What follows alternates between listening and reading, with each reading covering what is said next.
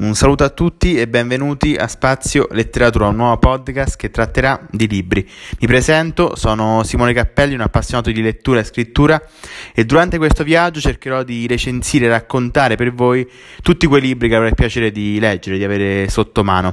Le mie recensioni saranno il più possibile brevi, asciutte, essenziali, così da dare al lettore solo spunti generali sul libro in questione, evitando eh, maledetti spoiler. Io li odio sono sicuro che sia lo stesso per voi. In realtà questa non è la prima puntata assoluta di Spazio Letteratura. Se andate sul mio canale YouTube Simone Cappelli potete trovare la recensione di cecità di José Saramago. Vi invito a guardare il video, a leggere la recensione scritta che è presente nel link in descrizione e vi invito anche a leggere José Saramago, soprattutto se siete appassionati di lettori che parlano di realtà um, che possono prendere forma di realtà simili vere e anche di, di mondi distopici. Oggi parliamo di prima del calcio di rigore di Peter Anche, eh, prima, scusate la ripetizione, di parlare del libro in questione, vi do un paio di note bibliografiche su Peter Handke. Peter Handke è uno scrittore austriaco nato nel 1942, che all'ottobre scorso è stato insignito del premio Nobel per la letteratura. Il romanzo che andremo oggi a trattare è del 1970, altri libri importanti, ve ne cito solo alcuni, ce ne sono tantissimi, potete leggere benissimo, potete leggerli benissimo tutti. Uh, vi cito I Calabroni, La storia della matita, I giorni e le opere, più l'ultimo libro uscito il 21 novembre scorso, ovvero La ladra di frutta. E, ehm, parlando del libro, prima del calcio di rigore, eh, è un libro non facile né da leggere né da recensire. Eh, dico questo perché è fondamentale entrare nel mondo di Peter Hanke. Lungo tutto il racconto, lungo tutto mh, mm, il romanzo, anche non, eh, non scende mai a compromessi con, eh, con, il lettore, bensì è il lettore che deve scendere a compromessi con lo scrittore. Questo è anche un motivo per il quale non consiglio eh, questo libro perché se non si è veramente propensi ad entrare in una dimensione eh, che è differente dalle solite, che, che non è scontata eh, e classica, mh, mm, ci si può ritrovare in mano un libro che può facilmente stancare, può sembrare veramente pesante e inutile.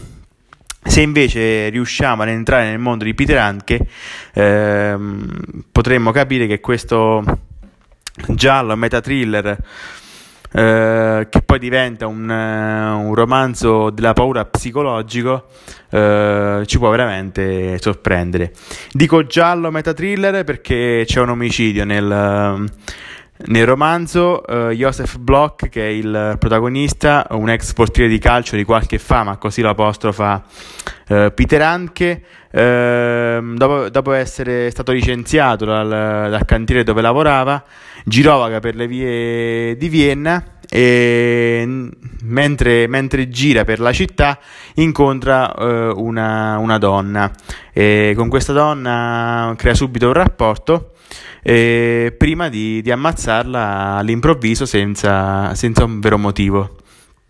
E Ant che racconta questo piccolo uh, questo omicidio uh, usando appunto tre parole che suonano molto um, asettiche, uh, crude, um, dirette.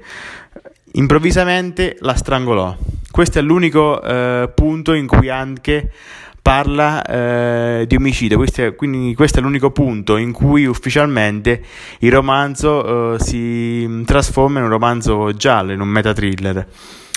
E dopo, dopo questo, questo fatto, eh, la storia non segue la classica trama del giallo, quindi non c'è una polizia che indaga, ehm, non ci sono arresti, non ci sono appunto prove ehm, e tutti quei, quei, punti che sono comuni ad un giallo.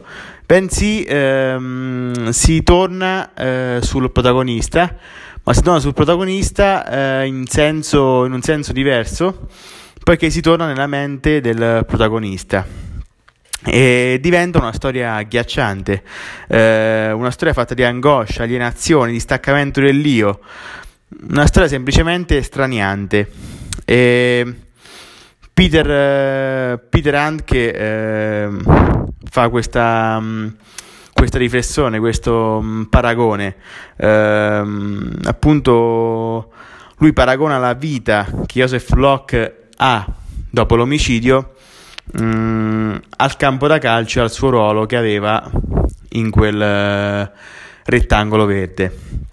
Joseph Bloch infatti era un portiere di calcio e, in questo romanzo è come se Bloch si, si muovesse ehm, nella vita reale come se fosse un portiere, quindi aspettando pericoli da ogni parte del campo, in questo caso da ogni parte della città e dei luoghi dove frequenta.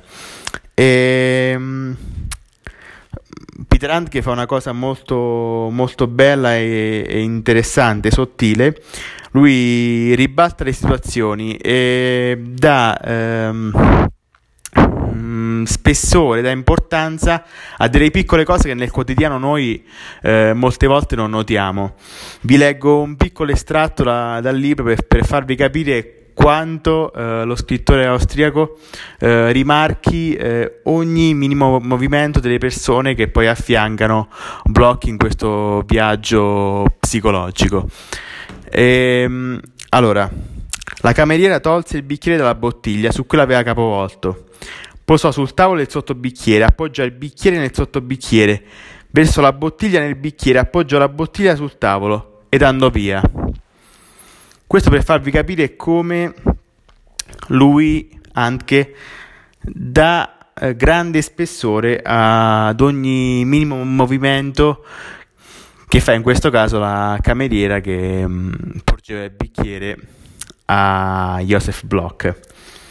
E io in conclusione spero innanzitutto di essere stato il più chiaro possibile, non è facile con il romanzo che, che ho di fronte, però ehm, vi volevo dire principalmente ehm, che è un libro che potrebbe, potrebbe veramente non so, eh, un po' sconvolgervi e un po' sorprendervi anche in positivo.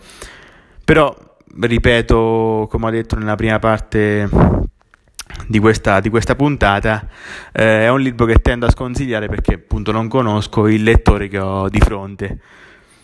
Per, per oggi è tutto, eh, la prossima puntata eh, sarà un po' sulla falsa riga della prima, quella assoluta eh, di cui parlo su YouTube, vi ricordo di andare a vedere il video, ovvero parlo del romanzo eh, saggio, sulla, saggio sulla cecità di José Saramago, che sarebbe una sorta di proseguimento del, mm, del libro Cecità. E io vi lascio, vi ringrazio per, per l'ascolto e ci sentiamo alla prossima puntata. Buon proseguimento di giornata.